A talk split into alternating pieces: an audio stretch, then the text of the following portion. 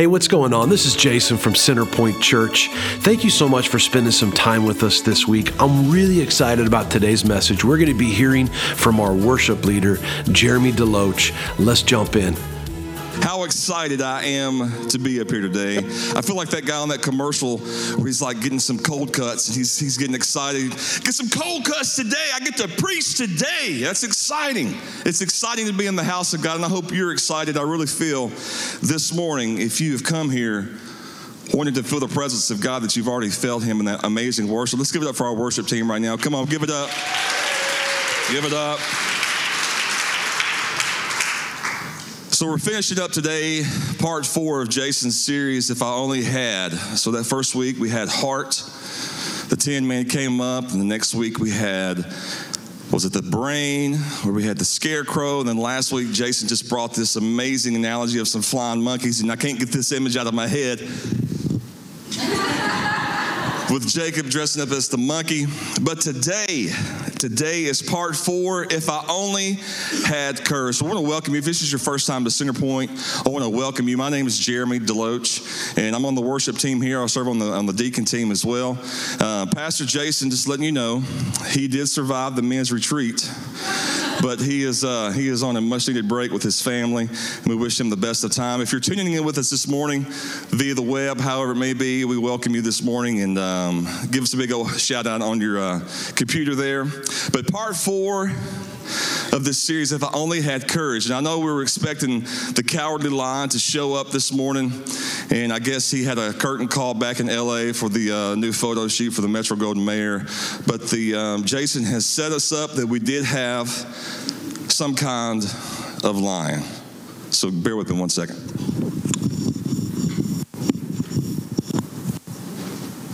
Need music right here. Da, da, da. There we go, right there. Yes. Pastor Jason hooked me up with this amazing t shirt. Michelle sent me a picture of it the other day and she's like, hey, well, you got something in the mail. What is this? And I'm like, I have no idea. So Jason has humiliated me. He brought me this badge of courage. But for those of you who have not seen Jason, I know he did the announcements earlier before the service started, but this is the true Jason Ball. Here we go. Take a look at Jason right here, ladies and gentlemen. Right here, Mr. Jason Ball. Right there is the real Jason. Oh my goodness, when the boss is away, the kids will play, and that's what you get for making me wear this. Jason Ball, we love you. We love you so much. You know, today is super fitting. If I only had courage. Uh, the very first time I ever stood out in front of people, well, maybe the second time in high school, our drama club was putting on this play. It was called The Wizard of Oz. and I just had to take this opportunity to be, to try to be this cowardly lion. So I did the audition. I was scared to death. I took this leap of courage. I almost walked out actually. And uh, anyway, I got the I got the part, and I got to walk the yellow brick road with the Tin Man and the Scarecrow and Dorothy. It was an absolute awesome, awesome time. But let me ask you a question. What does courage mean to you? What does being courageous mean to you? There are many different facets of being uh, having uh, courage and being courageous. Men, is it possibly being having the courage when your wife says, "Hey, does this dress make me look big?" Actually, there's a huge difference between having courage and being stupid. And I think the, the quicker the world, the quicker the world finds out, there's a difference between being courageous and then there's a difference of being stupid. We need to make sure we figure that out because it, it does not work. Or perhaps standing up against for what you believe in. You know, maybe you're at work and you get in this debate with some people about whatever it is, you know, that you can't wear white, you know, in fall. Um, you know, there's just different avenues. Or standing up against bullies. I never could stand a bully. In fact, when I was about six years old, my very first time that I remember standing up for myself, we were at uh, Moss Wright Park right down here. And uh, this is only a few years ago, but uh, six years old. We're at my uh, brother, he's a older brother, he was playing football. And this little punk kid, at every practice, every time we were there, would always just pick on me pick, and I couldn't stand it. And the, and the parents, the other ones, they were getting upset. So one day my dad just said, Son, listen to me. There comes a time in a man's life, and I'm just like, Yeah, Dad, that you're going to have to stand up for yourself. So I said, okay, I got you. I hear what you're saying. So uh, at one of the football games over here, there's a bridge that connects, that goes across the creek. And I was with this kid, and he said something, and I took my hand, open hand, and I just waylaid him across the face. Both of us had this look like, he really just hit me. And I was going like, I really just hit him.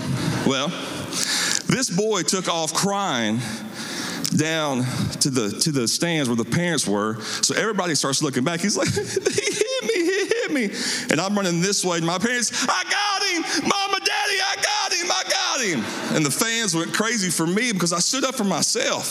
So is that what courage means to you? Next week we'll be talking about what the difference is between courage and maybe turning the other cheek. I, I didn't know that yet, but uh, we'll get to that next week probably. Well, that sounded much funnier in my head. Thank you guys for uh, that uh, courtesy laugh. Thank you. Yes, yes, yes, yes. Thank you. Somebody's saying right now, stick to the guitar and music, Jeremy. Stick to the guitar and music. But who are courageous people? Who are they? I want to read this. It says, Courageous people are those who are able to push through uncomfortable situations. They're willing to step out and not quit when the going gets tough. You know, for example, what's going on currently right now is the horrible situation against Russia and Ukraine. And the Ukrainian president, I'm going to mess up his name, but I believe it's Volodymyr, is that right? Zelensky. You know, he's showing huge bravery and courage, you know, by not, by not walking away. You know, whether it's wrong or right, I mean, he's staying with his people. He is showing huge courage right now. You know, fear, insecurities, doubt, they're all from Satan. When we fear, Satan is taken over. When we doubt, Satan is taken over. When we're insecure, Satan is taken over. And those thoughts are so unproductive. Imagine what we could do if we would take all those negative thoughts and move those into a positive direction.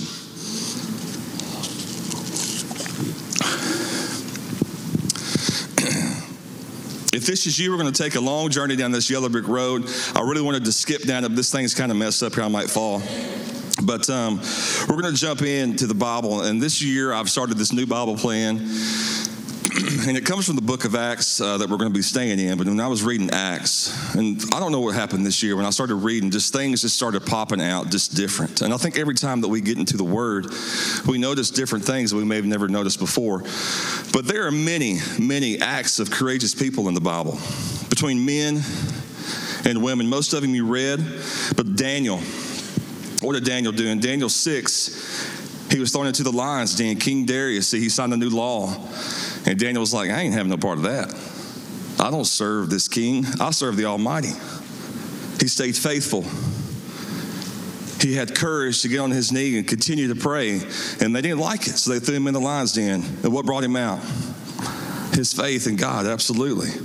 Let's look at 1 Samuel, the story of David and Goliath. See, King Saul is like, David, you can't fight this John. This guy's huge.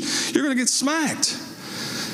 But David said, I don't worry about that because my God is fighting this for me. He was faithful, he was courageous.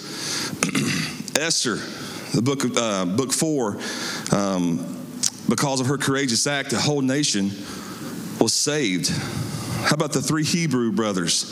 What are the names? Shadrach, Meshach, and Abednego. You see, they wouldn't bow down to a King Nebuchadnezzar's good statue, gold statue.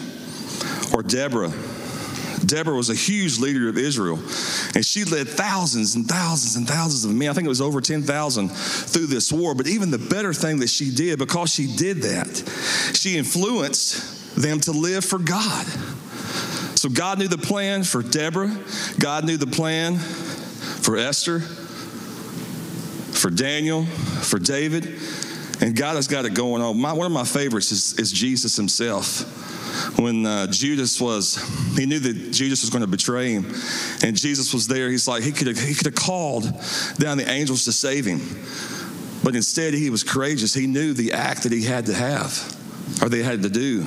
He did not take it away. He was courageous to stand down because he knew that if he changed it, this whole thing would have been just a, a whole ordeal. But he was courageous and stood down. See, it takes being courageous to stand down. It's super important to remember. It doesn't just mean standing up, it's for standing down as well. And last but not least, is this is where we're going to spend most of our time this morning, is a guy named Saul. Um, some of you may know him as Paul, is both names, but he starts out with Saul. And the first time we see, so if I say Paul, and Saul, I'm talking about the same people. I got it back and forth. But um, the first time we see Paul is in the book of Acts. And there was a man named Stephen and uh, I'm not sure if you if you read this before, but Stephen was an awesome, awesome leader, phenomenal teacher, great debater, and loved the Lord Jesus Christ. Stephen was actually the first to die for his faith. And when uh, one day he was out in the on the streets and he was teaching, and they didn't like what he had to say, so they stoned him to death. And right there, Stephen died, and Paul was actually there and witnessed the whole thing. And Paul was a Pharisee, and he did not like Christians at all. And actually was like, you know what? That serves the man right. Serves the man right. So I'm glad he's gone. I'm glad he's gone. But let me tell you about Saul. So he was a bold man. He was extremely determined and brave, and it didn't matter what happened. He was excited to move on and get this Christian movement out of the way. See, he was a good Pharisee. He was a super religious man that knew the law. And who was it that killed Jesus? Religious people. It's absolutely just baffles me. But he was there. He was ready to get rid of them. He knew the Bible and believed that this Christian faith and this movement was very dangerous to what he believed in. He hated Christian faith so much that he, he would persecute Christians without mercy. In Acts, um, in Acts chapter 9, Paul was traveling down the yellow brick road to Damascus. And he was there, he was heading to arrest the people of this new way. He was, he was getting rid of them, going to clean them out. And this is when we see Jesus actually appear. And see, Saul had a personal encounter with Jesus. If you got your Bibles, turn with me to Acts 9. If not, it'll be up on the screen, but Acts 9, verses 3 through 5. It says, As he, Paul, as he was approaching Damascus on this mission, a light from heaven suddenly shone down around him. He fell to the ground and heard a voice saying to him, Saul, Saul, why are you persecuting me? And the voice replied, I am Jesus, the one you are persecuting. Now get up and go into the city, and you will be told what you must do. So, right then, Saul would move from being a violent persecutor of Christians to being one of the greatest, greatest champions of the gospel the church has ever seen. If you don't know much about Paul, he's probably written probably over half of the New Testament. And once Jesus came down, Paul changed. Paul changed. And right then, he changed. And once he came to know and follow Christ, he began teaching and leading people to Christ.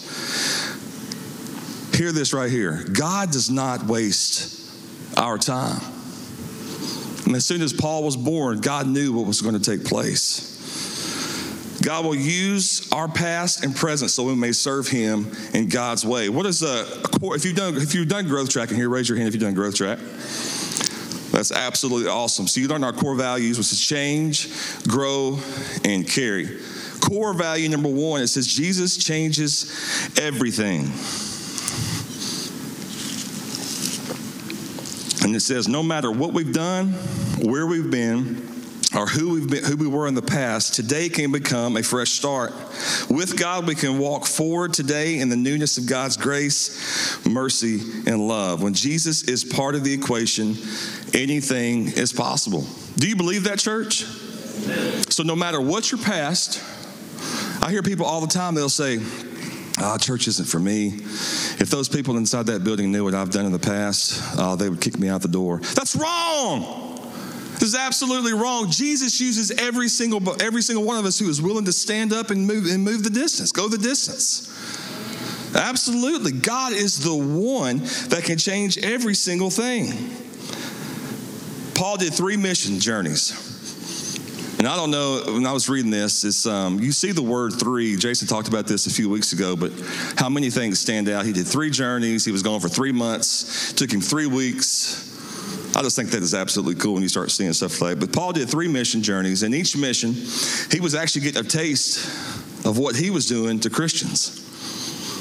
You know, he was being persecuted, he was getting stoned at, arrested And actually, Paul eventually died for his faith, but that didn't change it.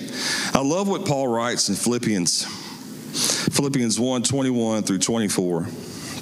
If you got your Bibles, turn to this. I want you to read this very carefully and highlight this in your book. But it says in verse 21, it says, For to me, living means living for Christ. I want you to underline that right there. Living means living for Christ. And dying is even better. Verse 21 just says anything you want to know about Paul, what kind of person he was. Living means living for Christ, but if I'm dying, that's even better. And in verse 22, it says, But if I live, I can do more fruitful work for Christ. So I really don't know which is better. I'm torn between two desires. I long to go and be with Christ, which would be far better for me. And in 24, it says, But for your sakes, it's better that I stay.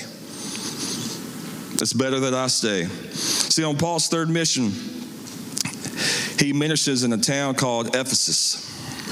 He went to the synagogue and preached. Scriptures even say that he was arguing persuasively about the kingdom of God. He was a bold guy. and God uses bold people. We need bold people in our life to, to speak the word, to, to make a firm stand for what you believe in. And it takes courage to do that. Let's take a look at Acts 20, 16 through 24. In verse 16, it, said, it reads Paul had decided to sail on past Ephesus for he didn't want to spend any more time in the province of Asia. He was hurrying to get to Jerusalem, if possible, in time for the festival of the Pentecost. But when we landed at Miletus, he sent a message to the elders of the church at Ephesus, asking them to come and meet him. In verse 18, it says, When they arrived, he declared, You know that from the day I set foot in the province of Asia until now, I have done the Lord's work humbly and with many, many tears. I have endured the trials that came to me from the plots of the Jews. I never shrank back from telling you what you needed to hear, either publicly or in your homes. I've had one message for Jews and Greeks alike the necessity of repenting from sin and turning to God, and of having faith in our Lord Jesus in verse 22, and it says, Now I am bound by the Spirit to go to Jerusalem. I want you to pay attention to that right there. Verse 22 it says, And now I am bound by the Spirit to go to Jerusalem. I don't know what awaits me, except that the Holy Spirit tells me in city after city that jail and suffering lie ahead. But my life is worth nothing to me unless I use it for finishing the work assigned me by the Lord Jesus the work of telling others the good news about the wonderful grace of God. So the Holy Spirit is sending him to Jerusalem. The Holy Spirit reminds him, city after city, that there are trials. There's going to be suffering. And what does Paul do? Paul does not look over his shoulder to hanging on to what's behind him. He is looking straight ahead. And that's what we've got to do as Christians. We've got to look straight ahead. We can't worry about yesterday. We can worry about what's right here in front of us. And if we focus on what's ahead of us, we'll see the final destiny. We'll see it, and God is carrying us through there. Now, back to verse 22, and it says, Now I am bound by the Spirit to go to Jerusalem. I love this right here. So, Paul mirrors Jesus' way to Jerusalem. Jesus and his disciples were going back to Jerusalem. Jesus knew what was laying ahead of him, and he was teaching his disciples the way, teaching him all the laws. And the same thing that Paul was doing. Paul was going back to Jerusalem because Paul knew what the Holy Spirit had told him. I think that's absolutely amazing. And Paul was teaching his church, that's us, he was teaching every time that he went in that this Christian movement is where we need to be, that Jesus can change anything. It doesn't matter what kind of life you've had, this is the movement we're going to, and this is where it needs to be. I think that is absolutely awesome. You see, Jesus knew it was about to happen, and so did Paul. So this weekend, we had our men's retreat, and it was it was really, really just awesome.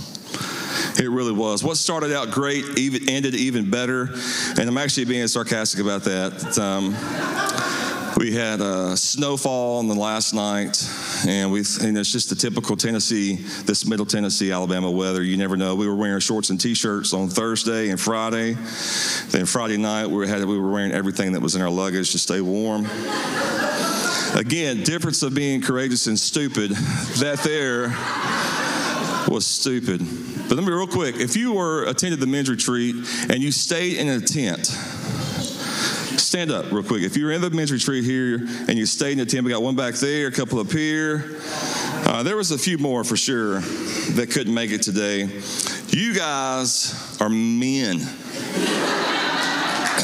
yes. You are men, and you with you with got through the uh, the tough times. Um, now, if you're in this room and you attended the men's retreat and you rented a camper, go ahead and stand.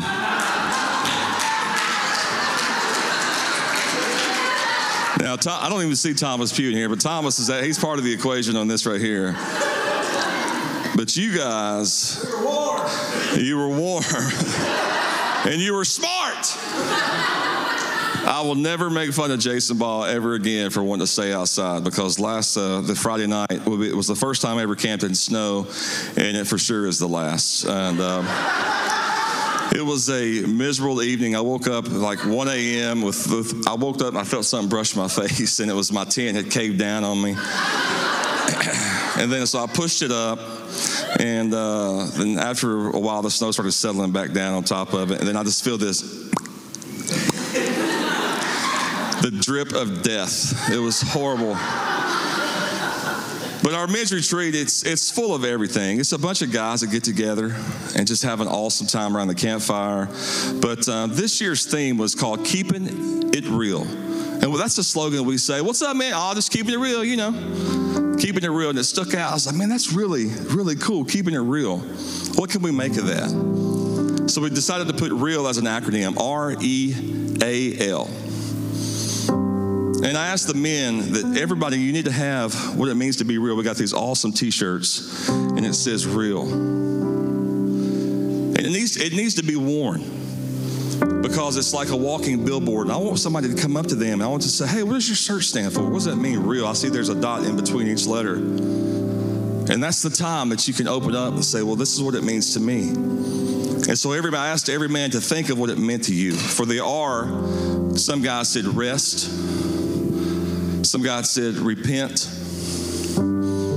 Some guys said retaliation. I'm like, okay, again, we'll discuss turning the other cheek next week. Uh, revival. The E was for evolve, to be excited, excitement. The A was to be admit, to admit my failures to other men to be audacious, to be audacious, to be bold when it comes to talking about Jesus Christ. The L, lots of guys said love, to leave a legacy and to lead. So, this is not just for men, this is for everybody, men and women. What does it mean to be real? I think sometimes we get confused and we walk in here on Sunday mornings and when we walk out, that's it. So we're real for about 60 minutes. But what does it mean to be real in your homes, in your workplace, to your neighbors, to be real at the gas station, wherever you run into people? What does it mean to be real? So let me ask you this question. When was the last time you remember your parents or someone that's important to your life, grandparents, whoever it is, uncle, who, it doesn't even have to be family, that did something that was real, that did something that was bold for God? You see, as we as parents, we can tell our kids all these things growing up will they remember the words? What's the saying that says that action speaks louder than words? It's the actions that we do that they're going to remember. I look at Jason Baugh.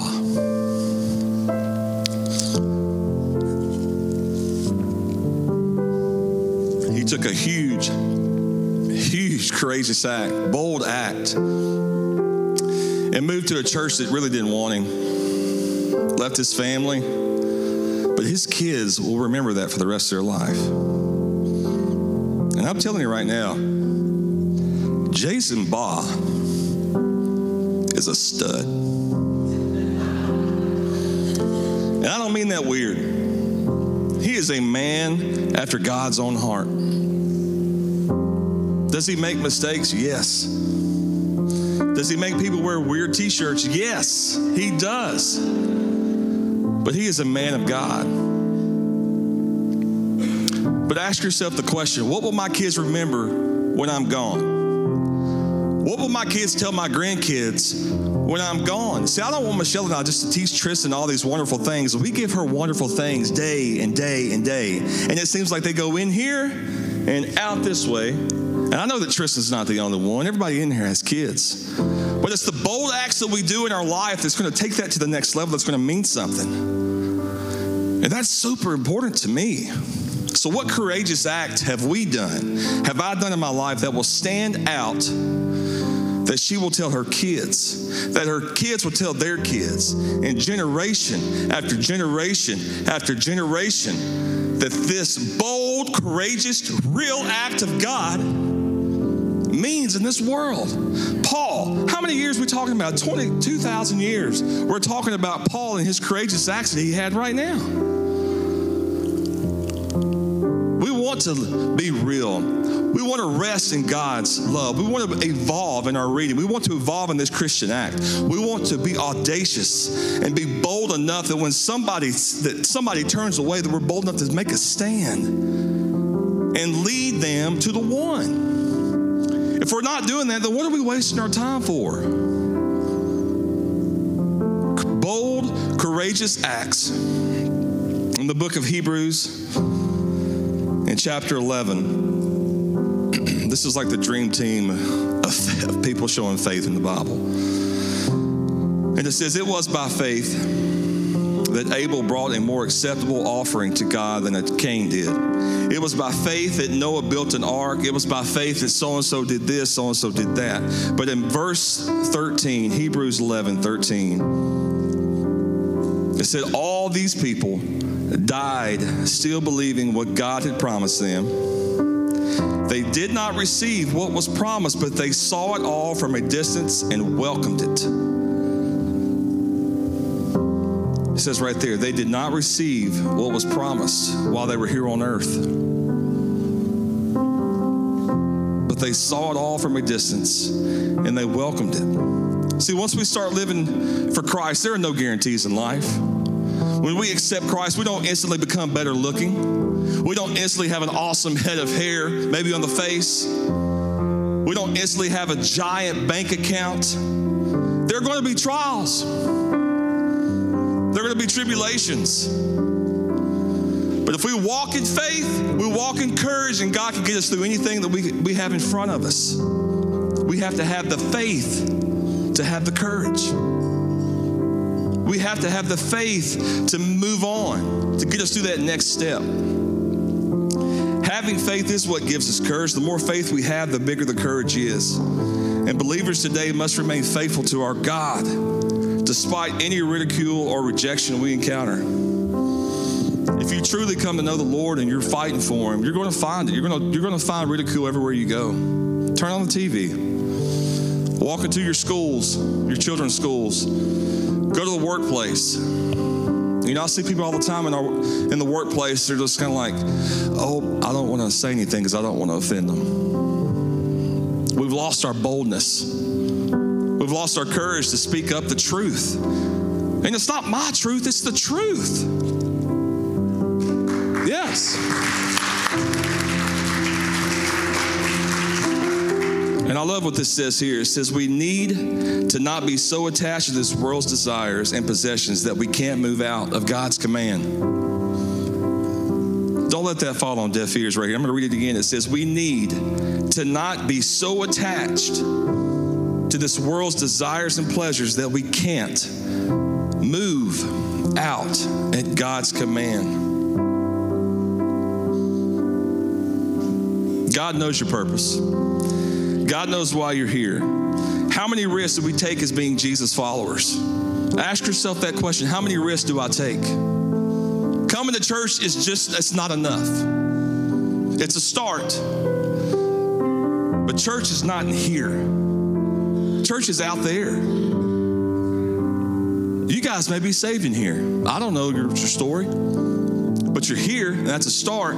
But out there is where we win. Out there is when we start taking a stand and fighting for God. How many risks do you take? It's time to get in the game, folks. You know, look at this, and we'll close in this, but God is our pilot.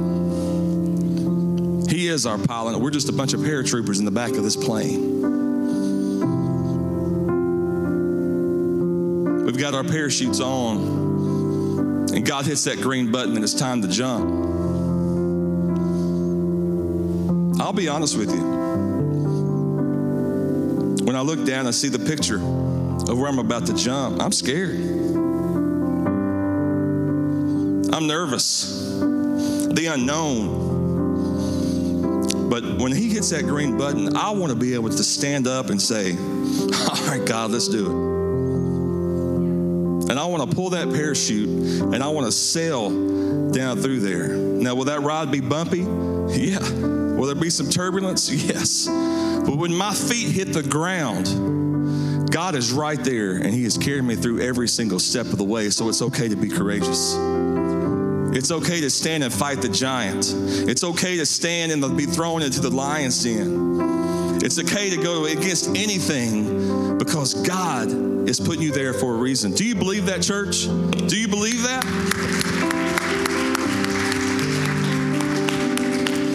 You see, God did then for David, Esther, Daniel, Deborah, and Paul, and every single one of us. He did for them what He's doing now. And that's extraordinary things through ordinary lives for anyone who is willing to accept the challenge and be courageous. Are you ready to take a stand? Are you ready to walk down this yellow brick road? So you've got the courage within you already. The cowardly lion had the courage already. He just had to find it. It's right there. It's all there, been there the whole time. It's up to you to bring it out. You can look to your neighbor right now and say, It's up to me, and I want to do it.